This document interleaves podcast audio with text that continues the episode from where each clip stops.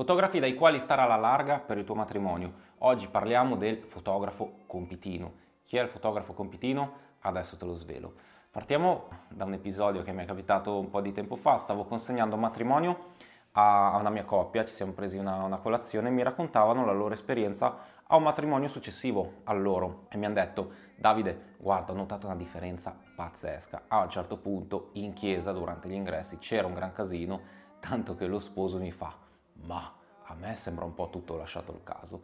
Ed è esattamente questo il punto su cui voglio soffermarmi oggi, perché è fondamentale, spesso non viene presa in considerazione dagli sposi, ma semplicemente perché non ci si sposa tutti i giorni, quindi mancano una serie di informazioni senza le quali non si può prendere una scelta consapevole, non si può evitare di cascare in certe, certe piccole fregature o trappole e quindi il mio scopo oggi è darti un altro po' di, di informazioni con le quali tu poi possa prendere la scelta migliore per te. Quindi oggi parliamo del fotografo compitino. Una domanda che ti potrebbe venire in mente è, ma io pensavo che i fotografi fossero tutti uguali, insomma, uno più bravo, l'altro meno bravo, ma tendenzialmente quello è il lavoro, no? Devo scattare delle foto a un matrimonio. Ecco, la verità non è esattamente questa. Se lo stavi pensando, come abbiamo detto poco fa, nessun problema, non è colpa tua, non è che sei al 140 matrimonio della tua vita e quindi certe cose, giustamente, non puoi saperle. Quindi se ce l'avevi in testa andiamo subito a sfatare questo falso mito. No, i fotografi non sono tutti uguali. Non è che c'è una differenza sostanziale nel senso che uno è meglio dell'altro, ma ci sono proprio differenze nel senso di essere differenti, no? Così come siamo tutti persone e le persone sono diverse l'una dall'altra, così i fotografi lo sono. Ora, non voglio negare che alcuni fotografi abbiano una qualità migliore di altri, Voglio però soffermarvi sul fatto che esistono differenze che non possiamo mettere in relazione semplicemente alla qualità. Prendi per esempio lo stile. Certi fotografi hanno uno stile, altri fotografi hanno un altro stile, semplice, no? Non possiamo dire però che il fotografo con un certo stile sia meglio dell'altro, non siamo nessuno per dirlo, no? Semplicemente vanno ad incontrare esigenze diverse dei, degli sposi che li preferiscono e stessa cosa per l'altro tipo di, di, fotografo. Ma questo ti fa capire che ci sono comunque differenze, ok? Ed è importante conoscerle prima di ingaggiare il fotografo. Altrimenti, se le tue aspettative sono A e il fotografo ti può offrire B e tu non lo sapevi, capisci che le, le esigenze e l'offerta non si, non si, incontrano e quindi non avrai ciò che desideravi. Ma questo vale non soltanto per il servizio fotografico che riceverai, ma anche e soprattutto per l'esperienza che vivrai il giorno del matrimonio. Esatto, perché spesso ci si concentra sul servizio fotografico. Ah, guarda che foto fighe! Sì, tutto bello, ma attenzione perché poi quelle foto devono essere letteralmente prodotte il giorno del tuo matrimonio e non è semplice. Non è semplice se vogliamo farlo mentre allo stesso tempo lasciamo gli sposi liberi di godersi in totale relax il loro matrimonio. Io lo dico sempre, quasi ogni fotografo sarebbe in grado di portare a casa delle fotografie bellissime rovinando il matrimonio. Così è semplice. Il fotografo compitino è un tipo di fotografo che si inserisce proprio in questo discorso di esperienza al giorno del matrimonio. Quindi chi è il fotografo compitino? Quel tipo di fotografo che si limita a fare il compitino, quindi non aspettarti nient'altro da lui se non scattare quello che succede. Punto. Ok, forse adesso stai pensando, eh ma Davide, ma cos'altro deve fare un fotografo? È lì per scattare delle fotografie? Ti rifaccio il discorso di prima, ci sta questa obiezione perché non ci sposa tutti i giorni, bla bla bla, ma ci sono alcune cose che dovresti prendere in considerazione. E per farlo userò le parole di una mia sposa che ho sentito poco fa. Il matrimonio non è semplice, il matrimonio non scorre da solo. Ci sono alcune cose che devono accadere e perché possono accadere ci deve essere qualcuno che dia l'input affinché questo avvenga. È chiaro che se tutto è lasciato in mano agli sposi diventa molto difficile, potresti ritrovarti a lavorare quasi il giorno del tuo matrimonio oppure ritrovarti di fronte a un grandissimo casino. Ti faccio qualche esempio.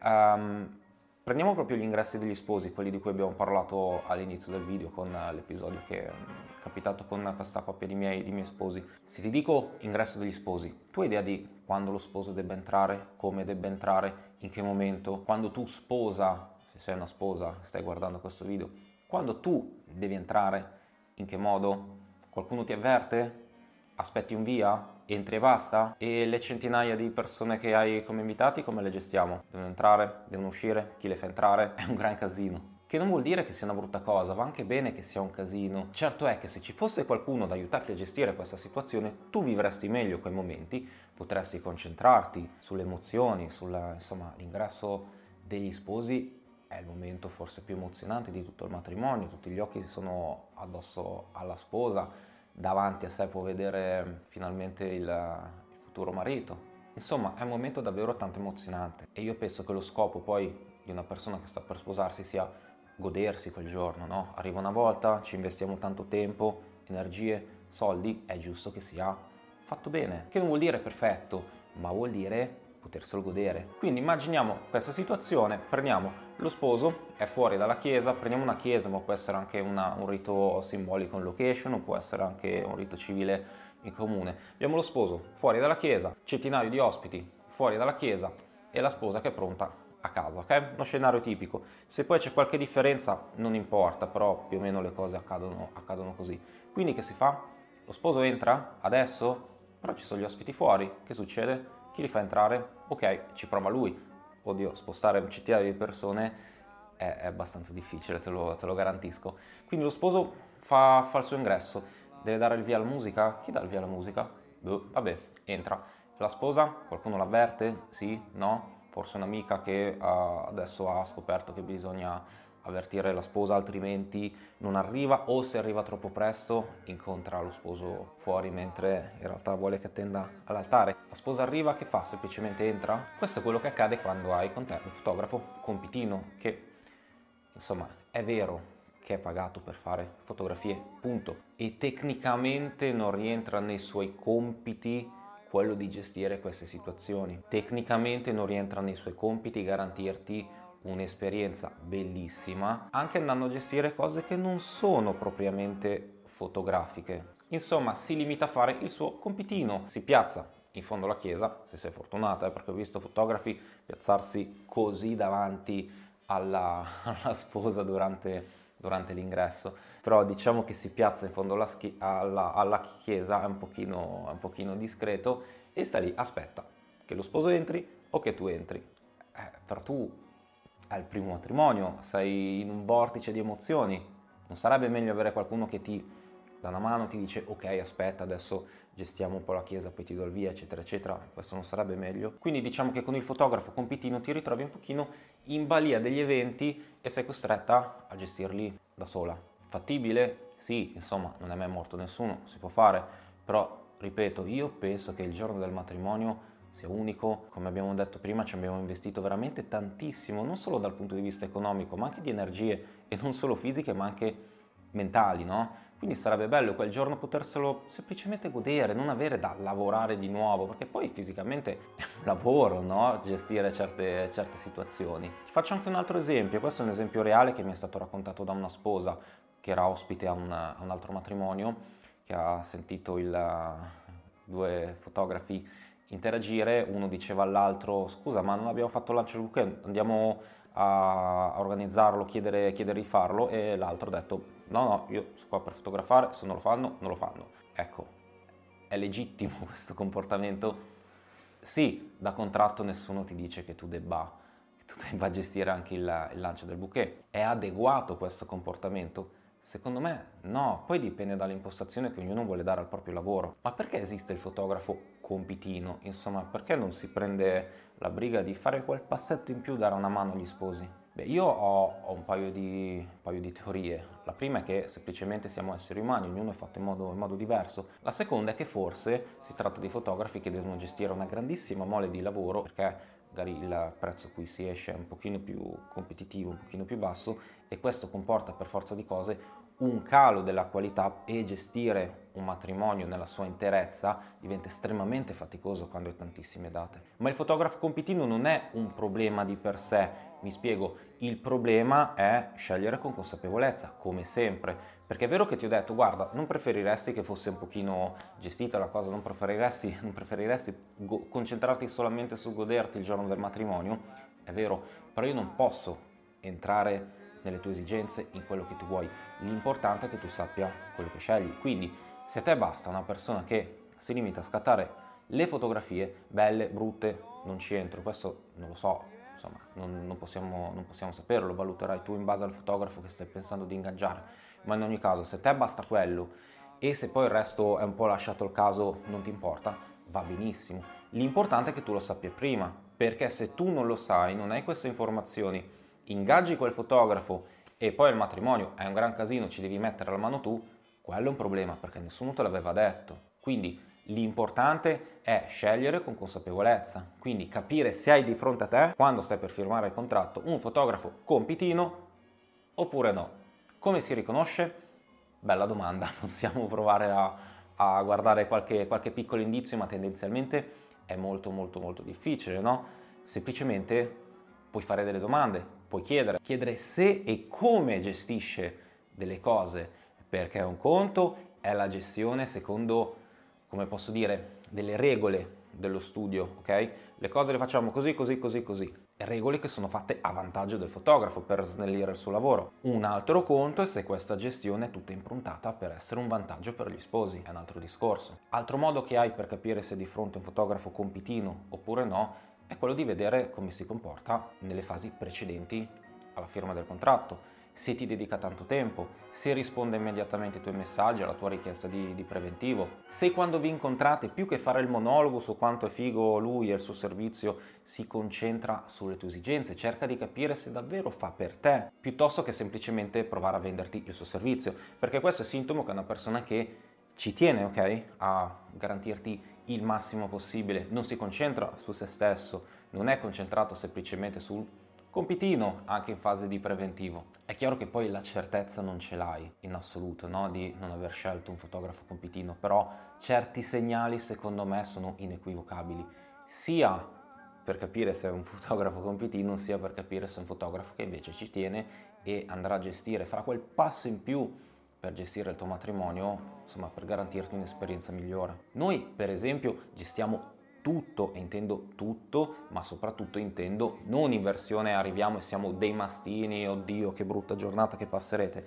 No, è tutto improntato a vostro vantaggio, ok? E la parte bella è che ci lavoriamo durante l'anno. Il giorno del matrimonio arriviamo tutti pronti, sappiamo esattamente cosa fare, come farlo e passa in una maniera totalmente serena. Fa ridere perché poi a volte sono proprio gli sposi che vengono da noi a dirci oh siamo stati bravi, ci siamo mossi bene, abbiamo fatto tutto giusto. È divertente però ti fa capire che um, è una cosa che, che, a loro è servita, no? Un po' come quello sposo con cui ho fatto colazione mi ha detto oh ho visto la differenza da loro un gran casino, mentre con noi è stato tutto perfetto. Ripeto, gestire non vuol dire che avrete la giornata schematizzata e alle 16.30 bisogna lanciare il bouquet, alle 16.45 invece bisogna fare la foto con la zia, non è questo. Riprendiamo l'esempio dell'ingresso, ok? Degli ingressi degli sposi. Ti faccio solo un minuscolo esempio sull'ingresso, poi lo gestiamo in maniera mm, molto più complessa.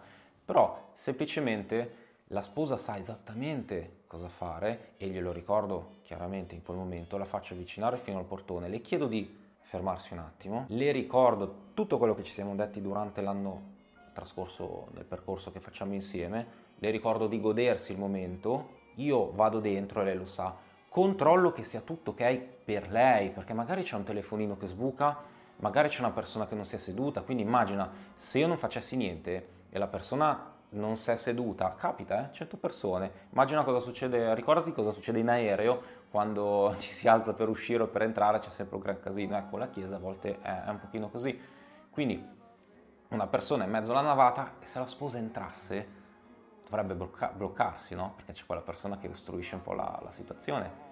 Disastro, si rovina, si rovina l'ingresso. Quindi le chiedo di attendere, pazientare, ma 15 secondi entro, verifico sia tutto ok do via alla musica, perché anche quello è importante, no? Do via alla musica e poi faccio un cenno a lei, entra se lo gode, è tutto perfetto. Anche perché, ti aggiungo questo pezzo, abbiamo istruito anche gli ospiti, abbiamo chiesto ragazzi, vi facciamo tenere il perimetro delle panche in modo tale che non vadano a sbucare col telefonino, non solo per noi, ma perché stai facendo il tuo ingresso, hai un braccio qua, lo devi schivare, non è bellissimo, ok? Questo è semplicemente un piccolo esempio. Tornando invece all'esempio del bouquet, se non è stato fatto o se stiamo andando in un, in un orario un pochino extra, interveniamo. Che non vuol dire imponiamo, vuol dire diamo le informazioni agli sposi. Ragazzi, ci manca questo pezzo, vogliamo farlo, non vogliamo farlo, che accade? Altro esempio, torta. taglio della torta tendenzialmente per un matrimonio serale 10 e mezza 11 va fatto. Perché? Non perché lo comando io o noi, ma per un paio di motivi. Uno è che ti garantisci poi una bella festa dopo, alcune location hanno degli orari di chiusura, no? Se tu tagli la torta a mezzanotte, poi non balli, va bene? Inoltre ci sono alcune persone, magari famiglie con bambini o anziani, che se ne vanno prima o comunque smettono di godersi la giornata a un certo punto perché sono stanche, hanno sonno. È giusto che ci siano anche loro a godere di questo momento, no? Quindi il nostro scopo è arrivare 10 e mezza, 11, fare il taglio della torta. E se noi possiamo fare qualcosa per arrivare a quell'orario, lo facciamo. Chiaramente, non come dei mastini che dettano i tempi, ma semplicemente ricordando, ragazzi, sono le 10 e mezza. Io, piuttosto che continuare a fare questo gioco e possiamo farlo dopo, mi sposterei per fare taglio della torta, ci interfacciamo anche col catering, lo facciamo, così le persone si godono questo momento e poi il resto fate quello che volete. Insomma, questo è un pochino il nostro approccio, quello di, di gestione improntata sul vostro vantaggio. Chiaramente è un vantaggio anche per noi, ma perché? Perché con la gestione alziamo al massimo le possibilità che tutto vada bene. Non esiste il servizio fotografico perfetto e ci sono sempre dei piccoli imprevisti. Così noi ci garantiamo il fatto che tutto fili liscio, perché noi gestiamo la parte dei preparativi, la parte dell'ingresso in chiesa, il, um, lo scambio degli anelli addirittura, che tra l'altro lo facciamo in modo tale che per gli sposi non cambia assolutamente nulla, ma con un paio di accortezze, perfetto, e loro sanno esattamente cosa fare e alla fine ci ringraziano. Poi, ripeto, tu puoi anche dire a me di queste cose non interessa, a me basta una persona che mi faccia delle belle foto. Perfetto, devi saperlo che farà questo, devi sapere e basta, devi però saperlo prima, ok? Come sempre per il matrimonio, siccome non ci si sposa tutti i giorni, non è che c'è una cosa che va bene, una cosa che va male, ci sono cose che vanno bene per te e tu devi sapere quello che stai scegliendo e puoi farlo solamente con le informazioni. Perché se nessuno te l'avesse raccontata questa cosa, tu manco l'avresti presa in considerazione, no? Nemmeno ci pensavi che il matrimonio non scorre da solo, ci sono eventi che sono un pochino, momenti che sono un pochino complessi che vanno gestiti da qualcuno, tu, sposo, o qualcun altro, ma vanno gestiti, insomma qualcuno deve gestirli. Spero che le informazioni di questo video ti siano piaciute, come ti ho detto la scorsa volta, se hai visto anche lo scorso video, il mio impegno è quello di continuare a produrre contenuti in modo costante, ci sto provando. Se stai guardando questo video su YouTube ti chiedo di considerare di iscriverti al canale, magari mettere un mi piace, attivare anche la campanellina delle notifiche. Questo è un piccolissimo gesto perché basta un clic, ma per noi è super super fondamentale e ci aiuta a proseguire in questa, questa crociata di, di informazioni.